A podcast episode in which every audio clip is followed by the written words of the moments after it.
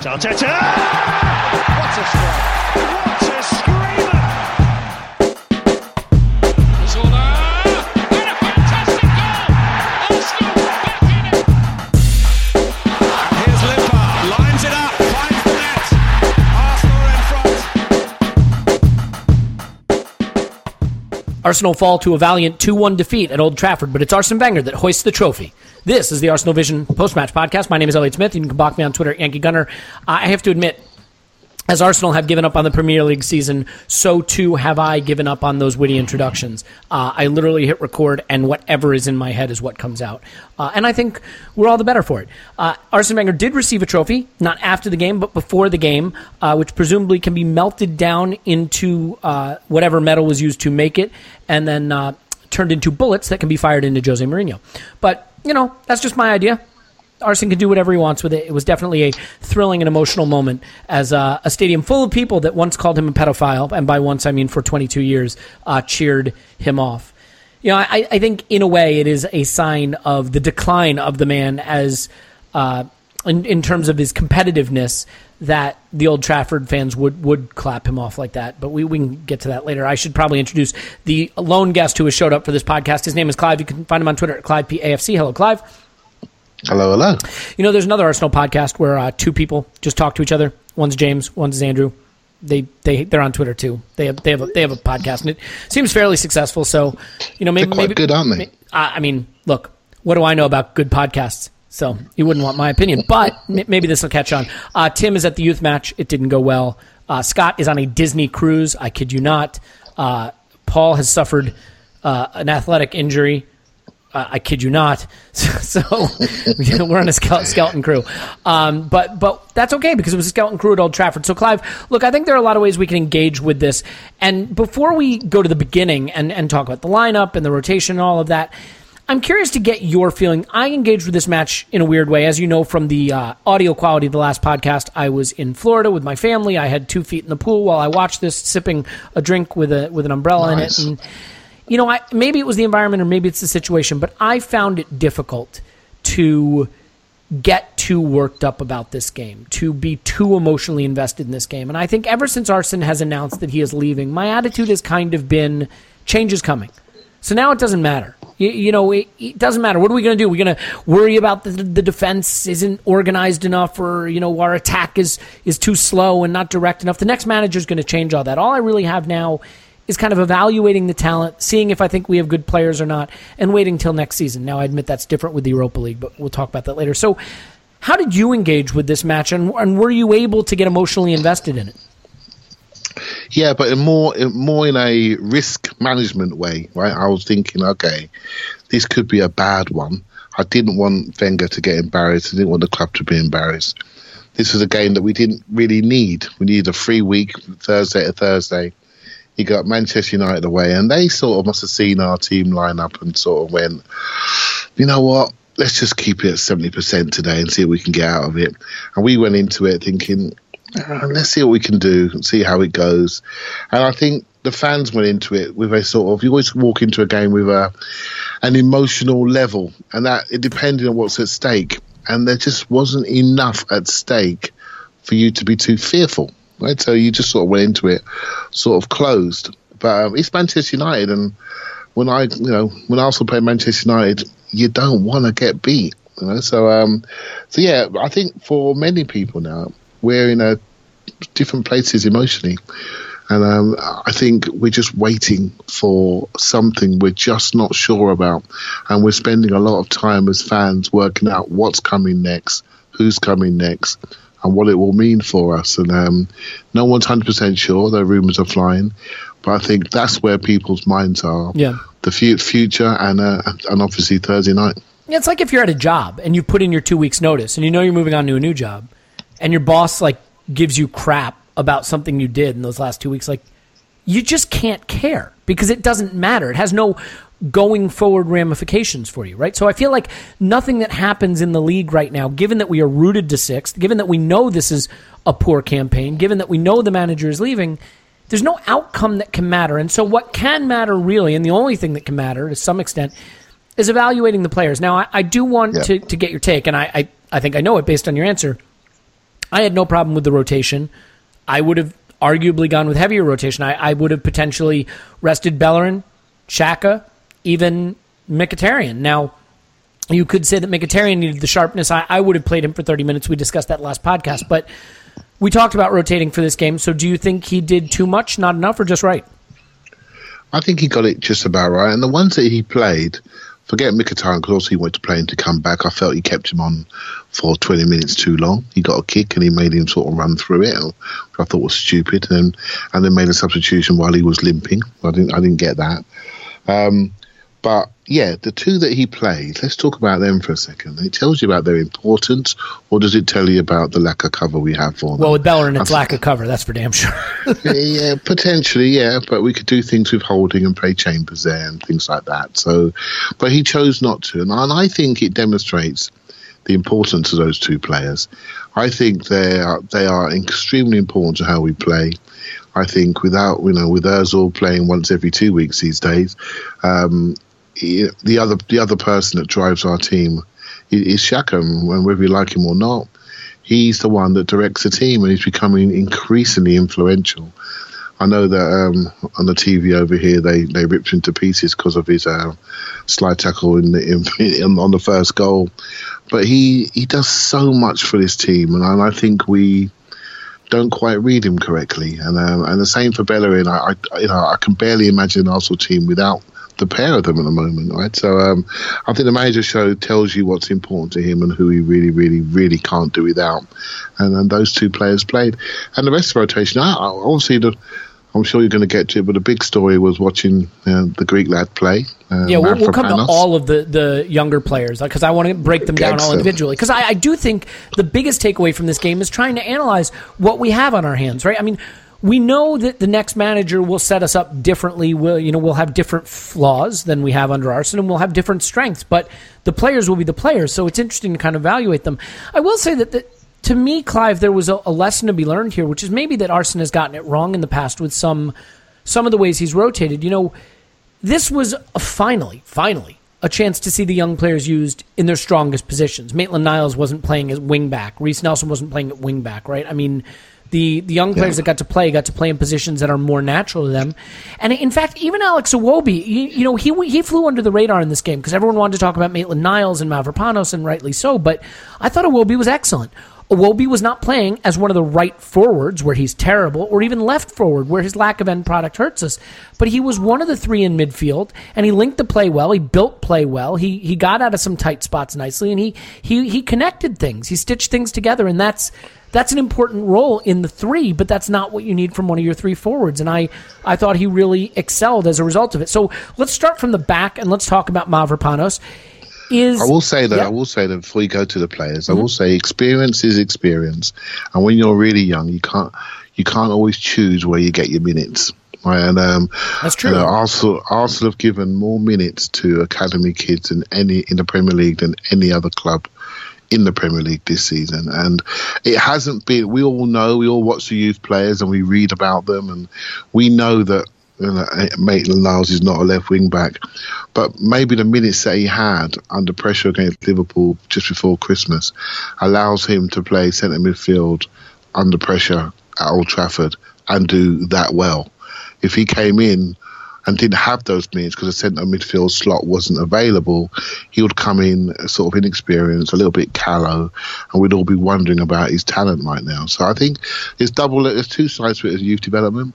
Minutes is the first thing, minutes at the level, experience, even travelling with the team, understanding how they prepare, understanding what they do with hotels, being away from home for a game. This is sort of thing that kids don't do.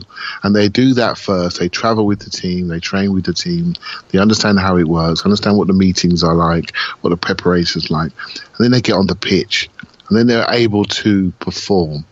And when they first go on the pitch, sometimes playing out position is good because what it means is you're not being judged as that player, you're being judged as a first team player and how you cope.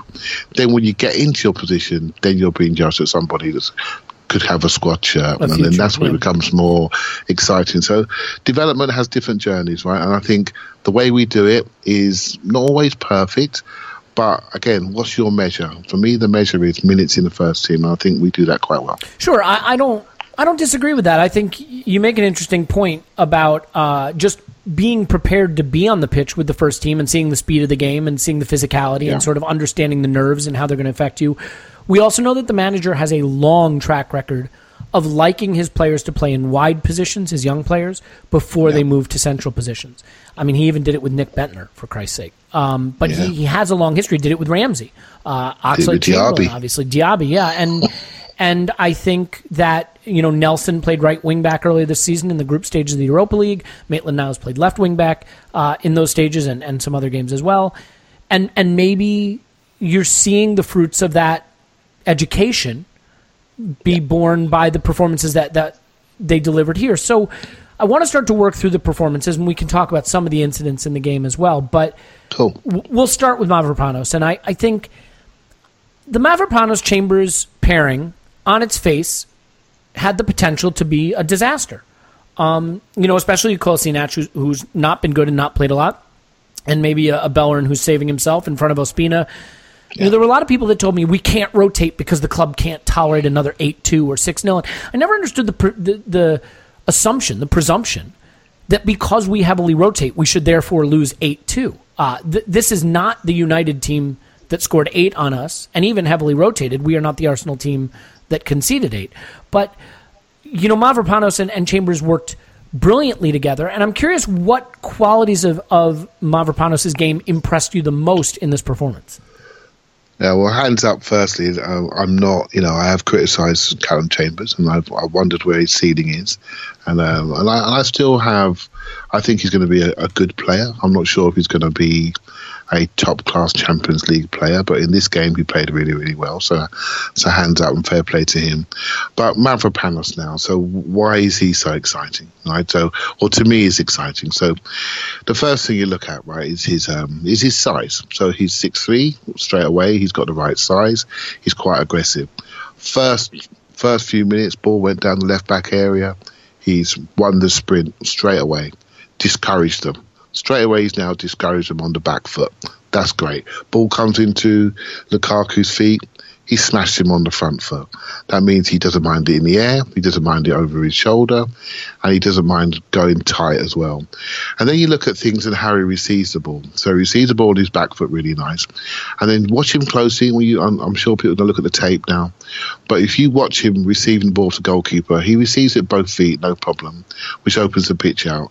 But then he dribbles on the other foot, and he dribbles on left foot, right foot, inside and outside, and that tells you he's got a good technical base, right? So his first step is always to step into the ball, out of his feet, step into the ball and drive, and then he's punching his pass through the lines, and that tells you he's progressive. Coaches always look for that first touch when the ball comes out. They don't want it to come into you, so you attract people to you to press. You want it to be quite positive. Your touch to be positive and decisive. And uh, you often hear me say about sending messages. So when when you saw him, this is not clever, by the way. Uh, when you see when you saw him receive the ball, did you feel stressed? No, he, he seemed comfortable on it. And just to, to build on that with some statistics, I mean, you, you know, you mentioned Callum Chambers had a good game, and I, I don't think he had a poor game. I will say that he passed at 71%, and he had two unsuccessful Yeah. touches. And the, my big one of my big questions with Callum Chambers, especially under pressure in games that have been nerve wracking for him, we saw it in the first half in that fateful Liverpool performance. Um, he just gives the ball away too much. He does not find a teammate with the pass as much as you'd like. I mean, a center back cannot be passing at 71% because all of those uncompleted passes are are potentially putting you under immediate danger. Whereas Mavropanos, to your point, he only played 37 passes, not a ton, but 92% passing, clean with the ball. Yeah. No unsuccessful touches, no dispossessed. I mean, he was clean and comfortable on the ball.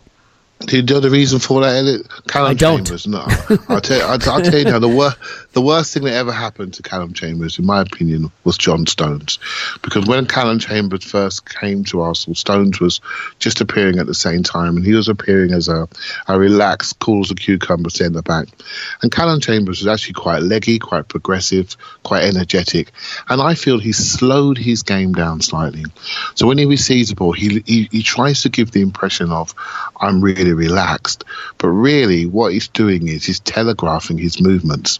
and that's why his passing is a little bit more um, not as accurate. And to be fair to him, he does take responsibility on the more riskier, longer passes.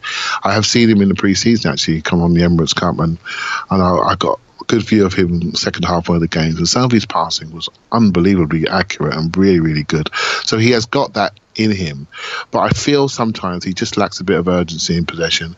And people can read you and they pick you off, right? They can read your movements. As soon as you look up and then look down to the ball, they move where your eyes went and the picture's already changed. And so when you play the pass, the, the passing lane is gone, right? So um, whereas Mavropanos now is a bit more positive and he's a bit more decisive, and that means the passes go through. And that's just I've only seen the one game, but it's just something that I felt. And you can watch the way someone frames the ball, the way they frame it with their body, and then you can just see that they're in control. And then and then people give them time when they see that because they know there's not a dispossession chance. And it's just funny in football. You send messages to people. You send messages to your teammates. You send messages to the opposition. You send messages to the crowd and who are watching. And the message I got from Mavropanos is we have got something there. If you look at it, it, everything about his physicality, his leg length, everything about his sprinting speed, where the hell did we find this boy from? Well, that's I your mean- boy. That's your boy Sven Diamond Eyes. You know, you don't find things like that for a couple million quid. You just don't. You know, so that is, you know, it's one game, but the, but you can see it. You can see why. You can see the potential, and more importantly, the ceiling is huge. If you look at his shoulders, they're still narrow. He's got lots of growing to do physically, into strength wise, muscle power wise. But he's got the basic speed, the basic physicality, and decisiveness. And I, I'm really, really excited about where he could be in a couple of years' time. Yeah, and I am as well. And I, the only thing I will say in response to that is that, I mean, I felt that way about Holding when he broke through. You know, when he first played for us, I felt that way about Chambers when he very first played for us. I, I am being careful because we have seen these guys get introduced, and the adrenaline and the newness and the energy of of being new and other teams really not knowing what kind of defender they are sometimes carries them through and when that subsides it's not good enough having said that I, I don't think that Arsene Wenger shepherds young defenders along in their career very well and so Yep. it may be a stroke of luck that Mavropanos gets to come into the team after the Arsene Wenger era, you know, or, or at the very end of it, um, now at the turning of the tide. So I think that Big those are encouraging big things. difference made between Holding Chambers and Mavropanos is speed. Yeah. That's all. Well, it's just speed. and from a very, very, very limited example, I would say uh, quality on the ball, just comfort and quality on the ball. Now, I, I will say what I liked about Mavropanos. You know, everybody was telling me about his physicality and the way he handled the duels, and you know, he he was strong and and assured. You know what I liked about him a lot, Clive? He was switched on. You know, Mustafi drives me nuts because he just he does silly shit. He does silly switched off shit. Mavropanos, how many times did a ball go in, you know, a deep long ball into our box where he was aware of the player behind him, he was aware of the threat, he tracked a runner, you know, he didn't get caught in space. You know, and, and that I think is so important, that awareness, because I am convinced that any Premier League level athlete can be physically, physically can be a central defender. I don't think any of these guys. I don't think Chambers. I don't think Holding. I don't think Koscielny. I don't think Mustafi. I don't think Mavropanos. I don't think any of them physically are incapable of being defenders. I think mentality, aggression, awareness, the ability to focus and concentrate about every square inch of your pitch around you for 90 minutes. That's what makes defenders. Seeing the game before it happens so you know where the players are going, having a sixth sense about who's behind you. And he seemed to have that. He read the game really well. And I, I think that is encouraging because to me, that says you're a natural born defender. You know, more than your physicality, more than your, your physical skills, which can be taught. Yep. I think that that says you're a defender. Is that about cover Yeah, I mean, you? Uh, yeah, it does. It does. And uh, at this moment in time, we can only judge the player and what he does in isolation. I think, you know, projecting forward, it's going to be interesting to see when we have a defensive strategy that's not based on individuals' talents or ability to survive a lack of defensive strategy. And that's how we've had to judge our centre backs historically.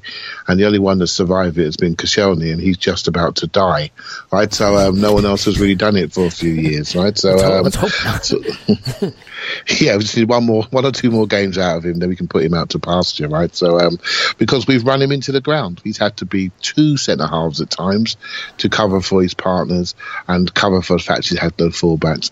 And he's been a wonderful, wonderful player that's just running out of energy, right? So, so we'll be interested to see if we can build centre halves based on a more pragmatic structure.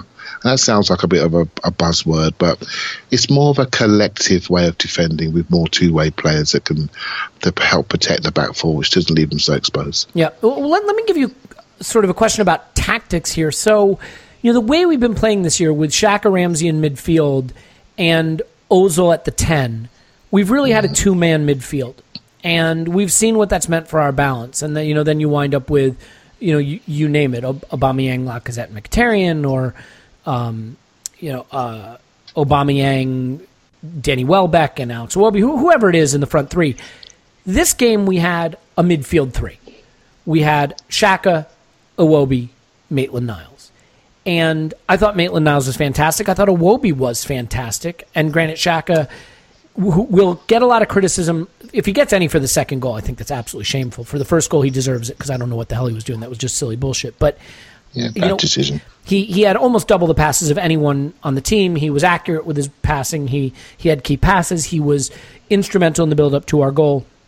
But how influential do you think it was, and, and what did you think of us playing with a more possession oriented technical midfield trio as opposed to our sort of usual Xhaka Ramsey Ozil trinity? Well, the first thing you said there, you said they were a trio. And um, I sometimes feel with Xhaka, Ozil, and Ramsey, who are obviously you know very, very good players, I don't always feel they play connected. No, Ramsey so- likes to run off the ball to go wherever. Ozil finds whatever space he thinks is available, and Xhaka tries to cover the 40 yards of pitch in the middle of it. Exactly. And as soon as he makes a bad tackle, we slaughter him. Right, so um, bad decision, which probably comes under the fact that he can see loads of green grass around him, and when he sees that, he slides in. This is not new. He's done it from the moment he comes. When he feels exposed, when he feels no one's near him, or he feels desperate, he goes to ground. Right, he's done it from the first moment. Sometimes connecting, sometimes not connecting. Sometimes in a yellow card, sometimes with a red card. He's always done it when he's felt when he's felt naked right? So, um, and so what we saw was a bit more of a unit. If anything, on that first goal, I was wondering why Xhaka was sort of tucked in left back. If he'd have held the middle, he would have been able to block that in a more controlled way. So I don't know how he ended up there. If he was support line running to, for a pass, but I think that's what we need to think about. We have these wonderful players that we fit in, but really we should be thinking about the unit.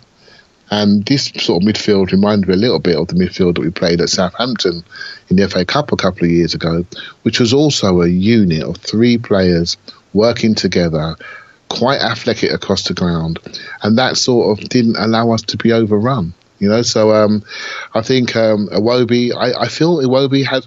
I judged him slightly more harshly, not because he didn't do well. He just I wanted him to really grab the game to really show that yeah, I've got more experience than my partner here, and I'm gonna I'm gonna show him the way. I'm gonna dominate the ball. I'm gonna make sure I drive them back.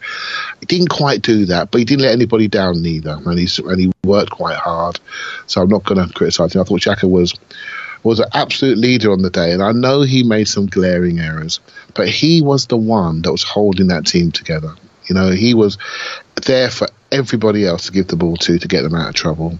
He was working hard defensively. He was playmaking. We had, or had our playmakers out, and so he was playmaking, defending, and doing the most passes and creating the most chances. So, and had the most ball recoveries.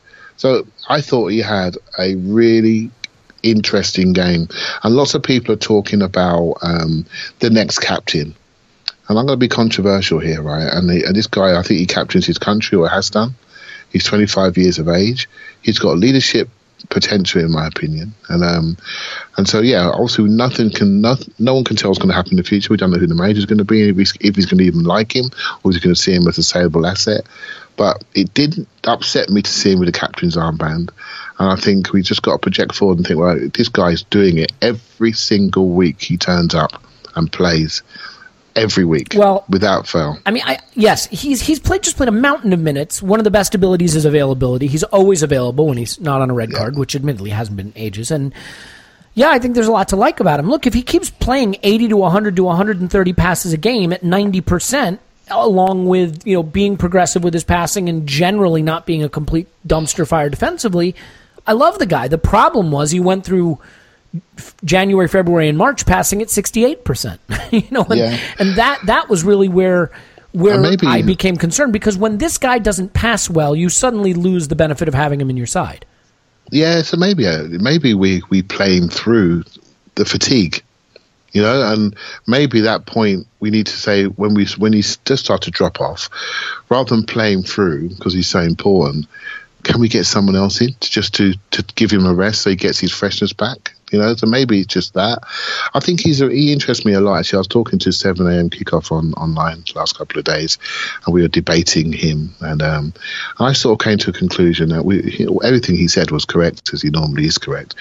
But I think a lot of this comes down to context and how we judge players, and uh, what our starting point is. Right, for a lot of people, Xhaka is the player that Kante isn't, if you see what I mean. We could have got Kante, we got Xhaka. So straight away, they look at him and think, well, he can't get across the ground, he can't sprint, he can't tackle the same way, and he and he makes a defensive error. So we so we criticise him, and then and then I look at him and say, okay, well, you're a deep line playmaker. So I so great. Are you playmaking? Are you keeping the ball? Are you getting on the ball enough? And are you moving us forward? Can you improve your defensive side, which I think he has done? And all, for me, all he needs to be better is to have a security blanket of somebody next to him that actually can really work hard, is quite dominant physically in a more box to box, but with the ball at feet way rather than rather than vacating way. Do you see what I mean? I do. I think um, I think Ramsey would be perfect with a player like that, a connecting player, because then Ramsey can do what he does, which is push people back with running power and breaking into spaces which are hard to track. But I don't, although Xhaka and Ramsey is still our best centre midfielder partnership, I do think it's not a unit. It's just not a unit that's going to get us to the elite levels that we Well, need to get to. And and that there's a real problem, and it's it's not Arsene's problem anymore, but it is a problem. You have Ramsey, Xhaka, and Ozil. You're going to start them, but that's not a midfield three. It's not. So, do you play a back three and use Xhaka and Ramsey as the midfield two? Maybe you do. Do you push Ozil up into one of those wide forward positions and let him play a free role to move around behind two strikers and use Xhaka and Ramsey? I don't know. The problem is you saw how effective a midfield trio can be, and I want to give you a little microcosm of, of how this worked um, not give you like you don't know this because you, you know it and, and anything I say is, is obviously you know just me building on things you already know. But look, look at Mkhitaryan's game and look at Iwobi's game. I thought Mkhitaryan was Yeah. fantastic. I really did. Yeah. Mkhitaryan passed at 71%. He was dispossessed five times. You know what Yep. game that is? That's the Alexis game. That's the game we used to kill Alexis for. But what Mkhitaryan did, he had three shots. He had four dribbles. He had five. He was fouled f- three, four, or five times. You know, statistics. They can be whatever you say. Um, you know, he he scored the goal that that really should have given us a point at Old Trafford. He had the kind of game a forward should have. When Alex Iwobi got out there in this game, he played midfield and he did it brilliantly. He passed three percent. He had no crosses. He had no key passes. He had no shots. But you know what? He wasn't dispossessed. And he passed accurately. He connected. He linked. He dribbled a couple times. He kept it ticking over. He stitched it together. He gave it to Mkhitaryan to create opportunities. He gave it to Reiss Nelson. And I liked seeing Iwobi do that. He was progressive, but he was clean with the ball. The problem is, Alex Iwobi has that game, but he has that game when he's playing forward, and that's no good. You need the Mkhitaryan game. You need 71% passing because he's trying hard stuff. You need three shots and four dribbles and five dispossessed. You need a guy who is trying to create end product, and Mkhitaryan was, and he did. And so I think what we saw from Iwobi is these qualities he has of being able to be clean on the ball, being able to be technically sound, stitch things together, keep it ticking Yep. over all the, the cliches. They work in a midfield three. They don't work when he's one of the wide forward positions. Mkhitaryan gave us a game much more emblematic of what, or, or, or uh, analogous to what uh, Alexis Sanchez used to give us. But that's okay if you have a competent, uh, secure midfield. And we did on this day because um, Xhaka passed at 90%, Iwobi passed at 93%, and Maitland Niles passed at 92%. So a very clean, very secure midfield trio. So let's get on to Maitland Niles. Th- this is a player that, for me, really underwhelmed in a few key chances this season to win his spot. He had a terrible game against Ostersunds at home in the second leg and, and really probably kept him from being in the team more. Put us in the position where we could have crashed out at that at that point. and I felt for him. But I thought he was, and he was awarded man of the match in many ways on this day. 20 years old, playing in the center of our midfield at Old Trafford, showed athleticism, creativity, a quick touch, secure on the ball. How impressed were you with him in a position where, if we're being honest, he hasn't always been this exciting, but he was very exciting this day. Yeah, I, I, you know, I must admit, I've sort of been a big fan of him for many, many years now. Um, and I just happened to see him once. You know, sometimes when you see a player, you, you see him live and you see them just jump out at you. You just don't forget them. And um, and I saw him when he was younger, and I just couldn't believe how quick he was, how physically perfect he looked at that age group, and um, and just how he just made the game look so easy. So he just sort of stood out. He was jogging through the game that I saw, and um, and and I've seen him play some England youth games. He's played number ten, he's played number eight, he's played on the wing. We found a position for him at fullback, and then introduced him into team that way. But he was always going to be in centre midfield. It's quite interesting that Wenger said that he saw him as Coquelin's sort of deputy, as more of a sprinting tackler. And he showed that he can win his duels one on ones in wide areas. And I thought that's really smart. I can probably see him developing that way. But really, I mean, I, I, I sort of see him more like a a more progressive Victor Wanyama. I said it before. I, I see him with, as he develops, if he gets more size, being that type of player. That's what I was. That's where I was about six months ago. But then he showed a much more sort of in an eight and a half type skill sets, Iwobi type skill sets that I didn't really expect would show up at the first team level at uh, 1920 against Paul Pogba and Ander Herrera. I didn't think he'd be able to show the quickness of thought, have pictures, and be able to pass the teammates under pressure. I just didn't see that coming. To have the bravery to drive and run into the box. And this has all come to the minutes that he's had. I, I felt he's played a little bit conservatively. I think he's been quite quiet, and, I wanted him to have a more proactive personality on the game because he's got a lot more in him than what he's actually showed. You know, he has not showed hardly anything of the speed and physicality which he could show if he was to let it all go. And I think yesterday was the closest against Manchester United to him really doing some repeat work and really wearing his man down. And also, uh, there was one bit where Matic tried to run him on the touchline, and then Matic just gave up you know, because there's just no point. And uh, and when you see a player discourage opposition like that and then just stroke the ball out the other side, then you say to yourself, okay, I've got to give this guy a bit of room because he can run me and I can't run him. So what I've got to do is my uh, my opponent, you know.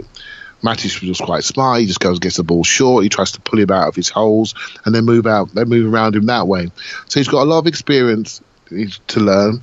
He mustn't be pulled out of his position when people are trying to, you know, sucker him in and do little short passes and pop round him. No matter how quick he is, he's not quicker than the ball. And so once they get behind him, he's gonna. He thinks he can recover. Well, it's not youth football. You can't recover. You can't catch Paul Pogba when he's like five yards ahead. So things like that, positioning, knowing when to go in.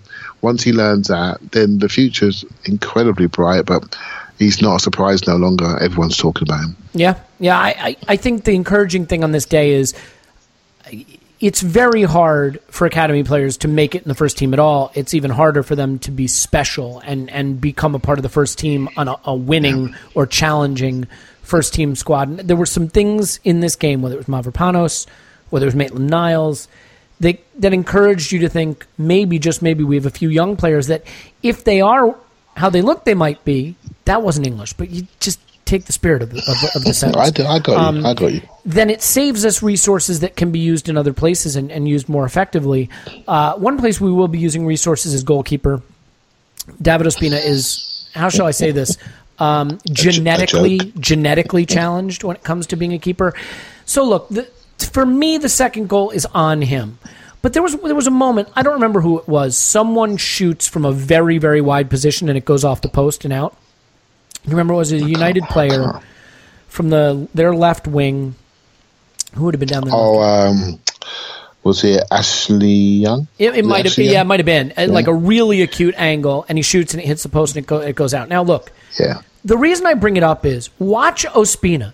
He's standing on his goal line, and as that shot kind of comes towards him, he starts to do his stagger back into the goal thing, and it hits the post and goes Yeah. up. But like, he's in no position to make any kind of goalkeeping effort. And I just, I am routinely baffled by his positioning. Now he does some things well. He's quick off line. His distribution's not terrible. He can be a very good shot shot stopper. Look, the reason David Ospina is a professional goalkeeper and not whatever someone with his body shape does when they're not playing football is because he is agile. He can get off his feet quickly to, to react, but his body position is so poor that he undermines himself. And so for that second goal, Clive, you know, he he can't fix the fact that he's small n- any more than I can.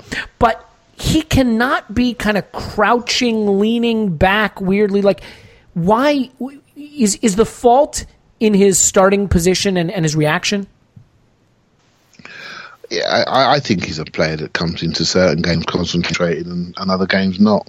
I honestly believe that I, I, I- he's one of those strange signings. I, I just don't have any confidence in in him. Uh, he has one good game, one bad game, much like a lot of our players, and that tells you about the accountability and the and the standards. He, he just he's just a average goalkeeper. But I almost Let, don't let me say this: when I, when I was single and I used to go out to the bar and try to meet meet people for uh, mating, I would uh, I would wear cowboy boots because at the time I was living in Nashville, and so it was totally normal to wear cowboy boots. But they they also add like like a good two inches to your height.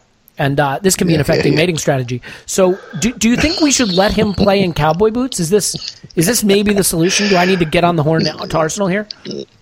Yeah, well, with goalkeepers, it's a lot of how they make you feel, right? And and um, when goalkeepers make you make you not look at them, then you know you got a good goalkeeper. If you're watching your TV, you're just looking at your goalkeeper all the time. That tells you you got a problem. And and when he's hot, he surprises you, but when he's cold. He sort, he sort of meets your expectations, and um, and uh, it's interesting that Cech. I'm not sure if Cech's injured or, you know, you know, I would personally play Cech where we're going to have to really defend our box and dominate our box in Thursday? periods. Yeah, I, I, he's got to. Well, what's He's with Ospina getting surely. injured every time he plays? Like fake injured. Like the guy must have the most brittle bones in the world. Like what is going on with him? He's like that character from the movie Unbreakable, but the breakable one. Yeah, I don't know. Every year, every game he plays, the trainer's on, right? So your your goalkeeper should be like one of those people that when they get hurt, they just like throw it off and, and be dominant. When he gets hurt, he rolls around crying, fixes his gloves, he's on the floor. Coach, come on, come on. If you're the attacking team, you're thinking, let's just put the ball under his crossbar and smash him about. And again, just, he just reeks vulnerability. Hey, look, he, he is what he is. What he is. We, we know that things. We hope that situation is going to change. I am. I, I do like Peter Cech. I think he's a he's a great person. Our people like him should not be walking out of our club with one year to go. We should keep him for another year, and then he can go off on a free transfer and do what he wants to do, or he can go into coaching. But um, Ospina, just let him go, and and obviously buy a goalkeeper to replace, which Cech can mentor. Cech becomes the second, maybe the cup keeper, and we we mentor somebody into the first team. I haven't mentioned Reiss Nelson. Is it fair to say that he did nothing wrong and nothing right? That this was sort of another game where he he got through it. He he did his part, but hard to hard to take away too much from it. That he was overshadowed maybe by some of the other younger players. Yeah, he's playing against a strong player, and um, I, th- I think he did he did okay. I think um, again he spent time at wing back, so defensively he's more astute now. So he didn't leave any holes. He works back really well because he's learnt that from his wing back position. I think it's something that I wish Iwobi could learn. I wish he could learn the defensive side of his game because if he added that to his game, defensive awareness and just the ability to tackle, I think he becomes a two-way player. And then you start to see his strength. You start to see the fact that when he goes man on man into contact, he can keep the ball. But what happens with Iwobi, he just wants the ball in certain situations, what suits him. He wants it nicely on the half turn so he can do a little shake and bake and then he can dance off, move it, follow it. He wants it a certain way. And I wish almost that he spend some time either in a wide situation defensively or a deep situation just so he can learn how to defend. Because if he can add that and become a two way player, then we start to look at him differently. We start to trust him a little bit more. And he can do that. I remember the Chelsea game, Chelsea away game, when it was when it was um, Xhaka Ramsey, Iwobi Welbeck, and he did a very disciplined defensive role from the right hand side. So he can definitely track people, but if he can be more defensively trusted from a central area, we start to see a different player. Yeah, I agree with that, and I. I just I would be devastated if Mkhitaryan can't play Thursday again. I was I was very impressed with him, and even though he gave the ball away a lot, had a lot of passes not be completed, everything direct and progressive that we did, including the goal, Yeah. involved him, and he just has that dynamism that we lack without him. Uh, he he has a little more end product. Yeah, he carries the ball. He's a little more direct. I just he is not the player I thought at all. He is not the technician really that I thought he was, but he is so much more direct and uh, Yeah. potent the final third. I think we need him. We need him Thursday. We need it to be Lacazette, Welbeck, and Mkhitaryan up there, and I, I hope it will be. But uh, to finish with this game, just really quickly, a couple things. First of all, a game to forget for Aubameyang. If I hadn't mentioned him right now, it'd be easy for literally forget that he was on the pitch. Do you think because of the type of player he is, we have to acknowledge that there just are going to be days like this for him that he doesn't need a lot of opportunities to change a game, but there are going to be games where, much like a Theo Walcott, you just hardly notice he's on the pitch. I didn't see him as that type of player actually, and I, I think um, he's he's every every ground is new, every occasion is new, so he's still settling in. This is almost like a free a free part of his football life at the moment. But I would like to see him sort of say, well, actually, I'm a 28 year old proper player that's played in Champions League, and we've gone here with a with a fairly scratched team, and I'm one of the more senior pros. And I would have liked to see him you know, try a bit harder, if that makes sense. Not just try to show some leadership um, rather than just running around smiling and, You know and sort of. The only thing I'll maybe that's say- just the way he is. You know, he's someone. just the way he is. He's someone who needs a really good number ten, doesn't he? I mean, I know not that the ten is the only person that can connect with him, but we didn't have a specialist out there in Yeah. putting putting in that dagger ball. You know that that that ball that he could run into, and there were a couple of positions and cases. Now, you know, I thought Maitland Niles was excellent, but he had one counterattack, for example, where there were a lot of good runners, and he kind of put it between everybody out Yeah, for out that. for a. I think it went out for a throw even. Um, Yeah. and so there were a couple of cases where Aubameyang was making interesting runs and was pushing the, the defenders back on their heels in transition, and we just didn't have that player that he could thrive on on their distribution in this game. Yeah, yeah. I, I think that's a bit harsh, really. I think um, what's interesting about him is uh, he doesn't stay central very long. He does move into wide areas. He does move around, looking for that weak body to run off. And I think um, I think partnerships are really important to him to work with other people that he trusts. And um, maybe he didn't have that enough. Maybe he missed an Ozil slightly to somebody who he knew he can trust and work from. But um, it's not a criticism. Every game is different, and he did fine. He give us give us a six out of ten, right? Um, I would like the header to have gone in, or at least look a bit more, you know, clinical. But um, I, I don't know. I wish he could play Thursday, right? Yeah, So, um, you'd have him back out there if you could. I mean, this is a guy out there, playing, you know, whatever it is, twelve or thirteen preseason friendlies before before the end of the season. Um, Yeah. Well, just to put a bow on this, I, I mean, Fellaini gets this weird looping back header with help from Xhaka. I have sympathy for Xhaka. He can't jump with Fellaini. That you can't ask him to do that. And I don't think it was defended that poorly. I think a good goalkeeper gets there. I think it's just one we're just of those. too deep. Yeah, we're just too deep. maybe. And a good goalkeeper, what happens there? A good goalkeeper says, clears his area. Yeah. you clear Just your area, punches so you can Fellaini come in the back of the head. You can come and take it. and so any touch that close to your goal is going to potentially go in. So, um, hey, look, we were we were late on, hanging on. And everyone creeps back towards their goal naturally. It's not only the goalkeeper's fault; defenders do it too. And so, and Fellaini's great at you know getting on diagonals. He needed it about five minutes beforehand, and he just pushed us back. And um, yeah, it's a shame, but um, fair enough. I wasn't too disappointed because the positives far outweighed uh, Manchester United kicking up to the big man.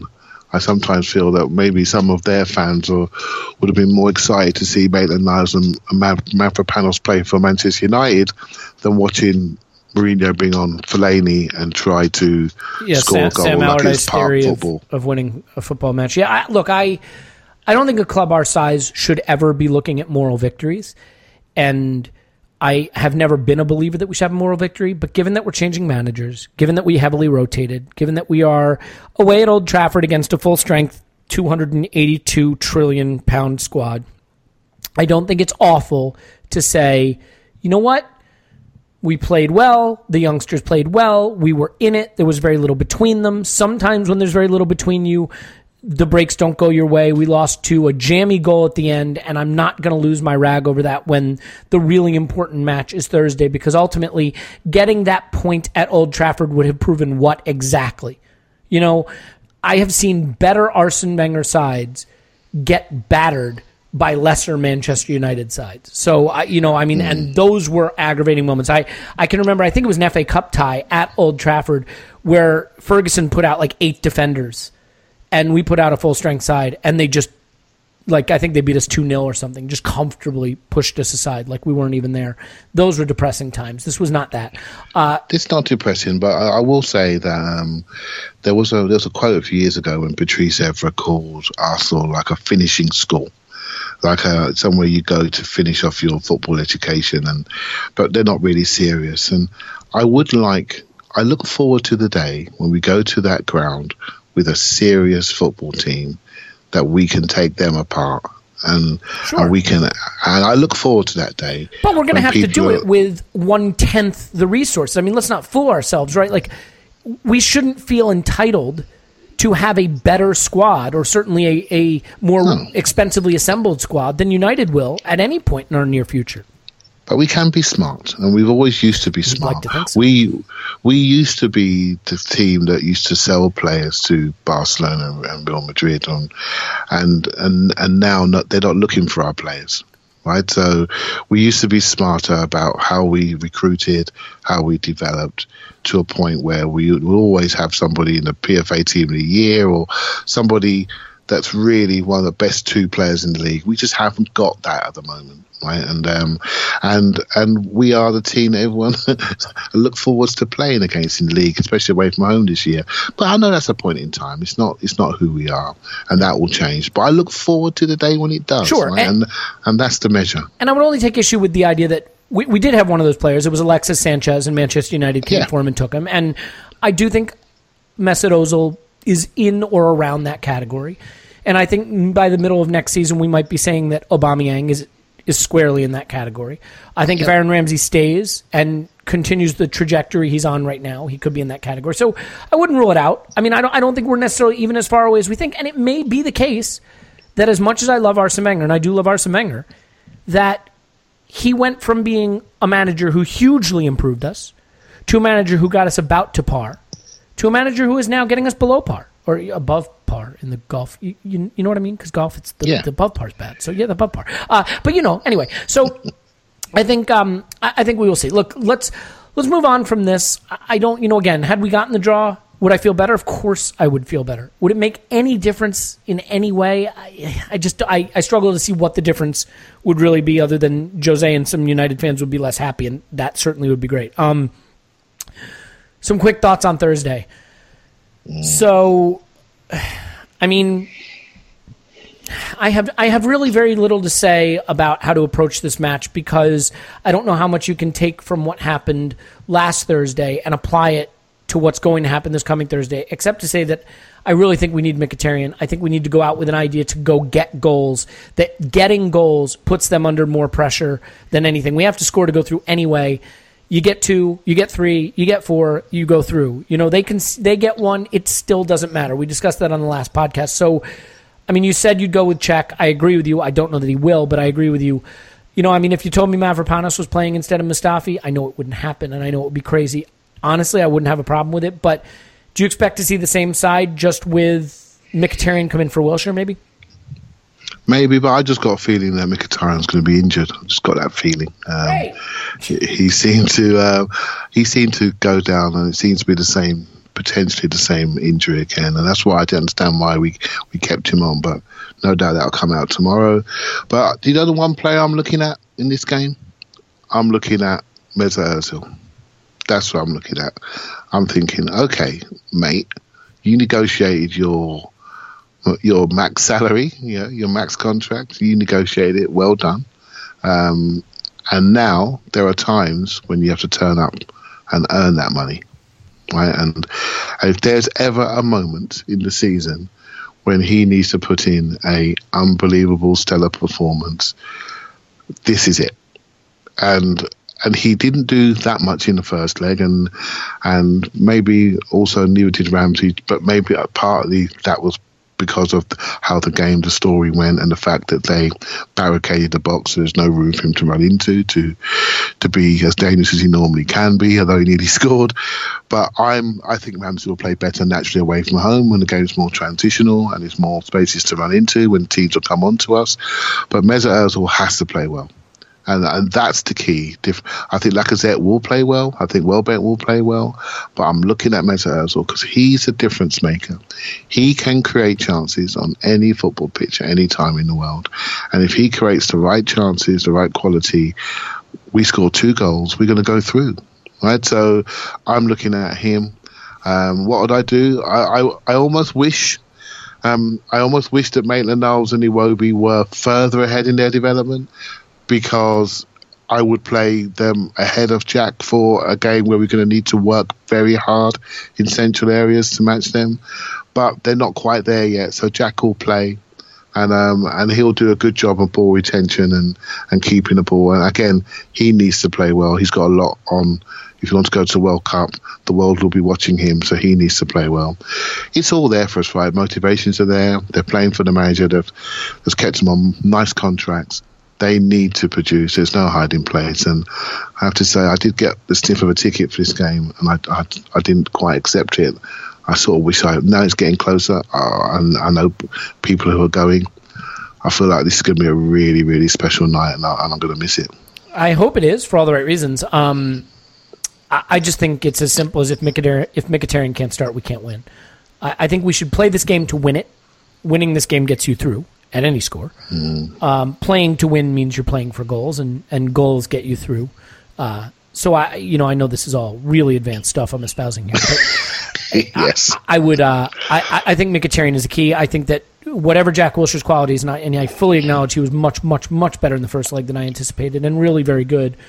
I don't think he's Mkhitaryan. I don't think he brings that threat. I don't think he brings that end product. I don't have to say the word think. He does not bring those things. Uh, and I think that Mkhitaryan is a dream partner for Lacazette because he will get more advanced, because he will get into the box and pull the ball back. And Lacazette is clinical in those positions. And I think to prize open a defense that is so well organized, you need an extra player who who has the end product, and he's the guy. So I, I think that's it. And I I believe that we will go with pretty much the same everywhere else. I wish Bellerin hadn't played at the weekend because I think wide spaces are so important against Atleti, and and Bellerin is a player who relies on his pace and his his energy and his physicality, you know, his his physical traits to get through games. Um, so I, Yep. I I think a fresh Bellerin against a team that can be exploited in wide spaces would have been really helpful, but we um we will face Diego Costa. I'm assuming that is not something any of us are looking forward to with Koscielny and Mustafi uh, manning the defense, or at least attempting Yeah. to. So they'll have a much greater central presence now, won't they? They'll have someone A to focal hit. point. Yep. Yeah, and, to and roll then off win of. second, you know, win se- second balls, right? So it's going to be Yeah. let Costa go win it and let Griezmann run onto it, and that's where you also worry about that Ramsey Xhaka pairing because if Xhaka has a weakness, defending the second ball is not his strength. Um, you know, I, I just worry about we, that. We, we need to play. We need to play like like a three to start with, with you know Ramsey, Jack, and Xhaka as a as a real three, and um, and just keep Özil as the exit, and just keep Welbeck and Welbeck as high as possible, and Lacazette connecting. And I think let's just start the game like that and have a look at the game and take it in ten minute chunks. But you know, what those players have, you know, and they do have the ability to see the moment. You know, they all do. They all have the ability to see the moment. What I want them to do, what I'm not so sure about, is can they feel the moment when we when we need to, when we're being a little bit overrun? Can they close the distances, and can they be secure on the ball? If Tim was here now, he'd say technical security is the key. And I think after watching Athletic play last week, what they do very carefully is they look at your mistakes and they work from your mistakes. And I think accuracy, first touch, decision making when to turn them around versus when to play square. These are the things that we need to be really, really, really, really smart with. Don't do stupid things in your own half. Don't give second efforts to them. Don't give them a chance to have one, two passes and go in. I think if we can do that and we can exit out nicely and we make good decisions on the transition, and we've got a chance, I think we will scare them. I think they're scared of Lacazette. They wanted to buy him. He played brilliant in the first leg he's rested. That's quite interesting that he was absolutely rested. I think he is the key, absolutely the key with Ozil. And I think if we get them to at any level, we might stand a chance. I really feel we stand a chance. Yeah, well, I, I hope you're right. What's your score prediction? Uh, I said 1 1 extra time penalties, but I'm going more towards um, like 2 1 Arsenal for this one. I just got a feeling we're going to score the two goals and win it by the, the odd goal. Let's say 3 1 Arsenal. Um, and with that. They're not that good. They're not that good, mate. No, they, me. you know, I mean, I don't think they're very good, personally. Uh, and that's what's important. So, look, we, we've come to the end of the podcast. We'll try to get the whole gang together after this game. I, I have to say, I have felt very sanguine about the, the football lately just because, you know, with change coming and some players I really like in this squad, I, I kind of look forward to next season as a new beginning, and I've been feeling pretty good about it. That's all coming crashing down this Thursday. I am going to shit myself senseless if that that's not even a thing. That's a new idiom. You can use it. You can borrow it. Shit yourself senseless over this game. I am i am i am bricking it as they would say and it is it is a big big occasion. And the, the fear is if somehow we get through it, the fear is that it somehow winds up being too big an occasion and, and we have a letdown in the final, which would be unbearable. But in any event, let's uh, jump off that bridge when we come to it. Uh, Clive's on Twitter at ClivePAFC. Thank you, sir. Thank you very much. My name's Elliot Smith. You can block me on Twitter at Yankee Gunner. Give us a five star review. Write nasty things about us in the comments. At the FBAs on the Twitters, at the FBAs. They have a website. You can go to it. You can vote for this podcast to win an award. And if it wins the award, I have offered full body hugs to everyone that votes. Um, you have to provide airfare and lodging. In any event, we will talk to you after Arsenal 10, Atletico Madrid nil.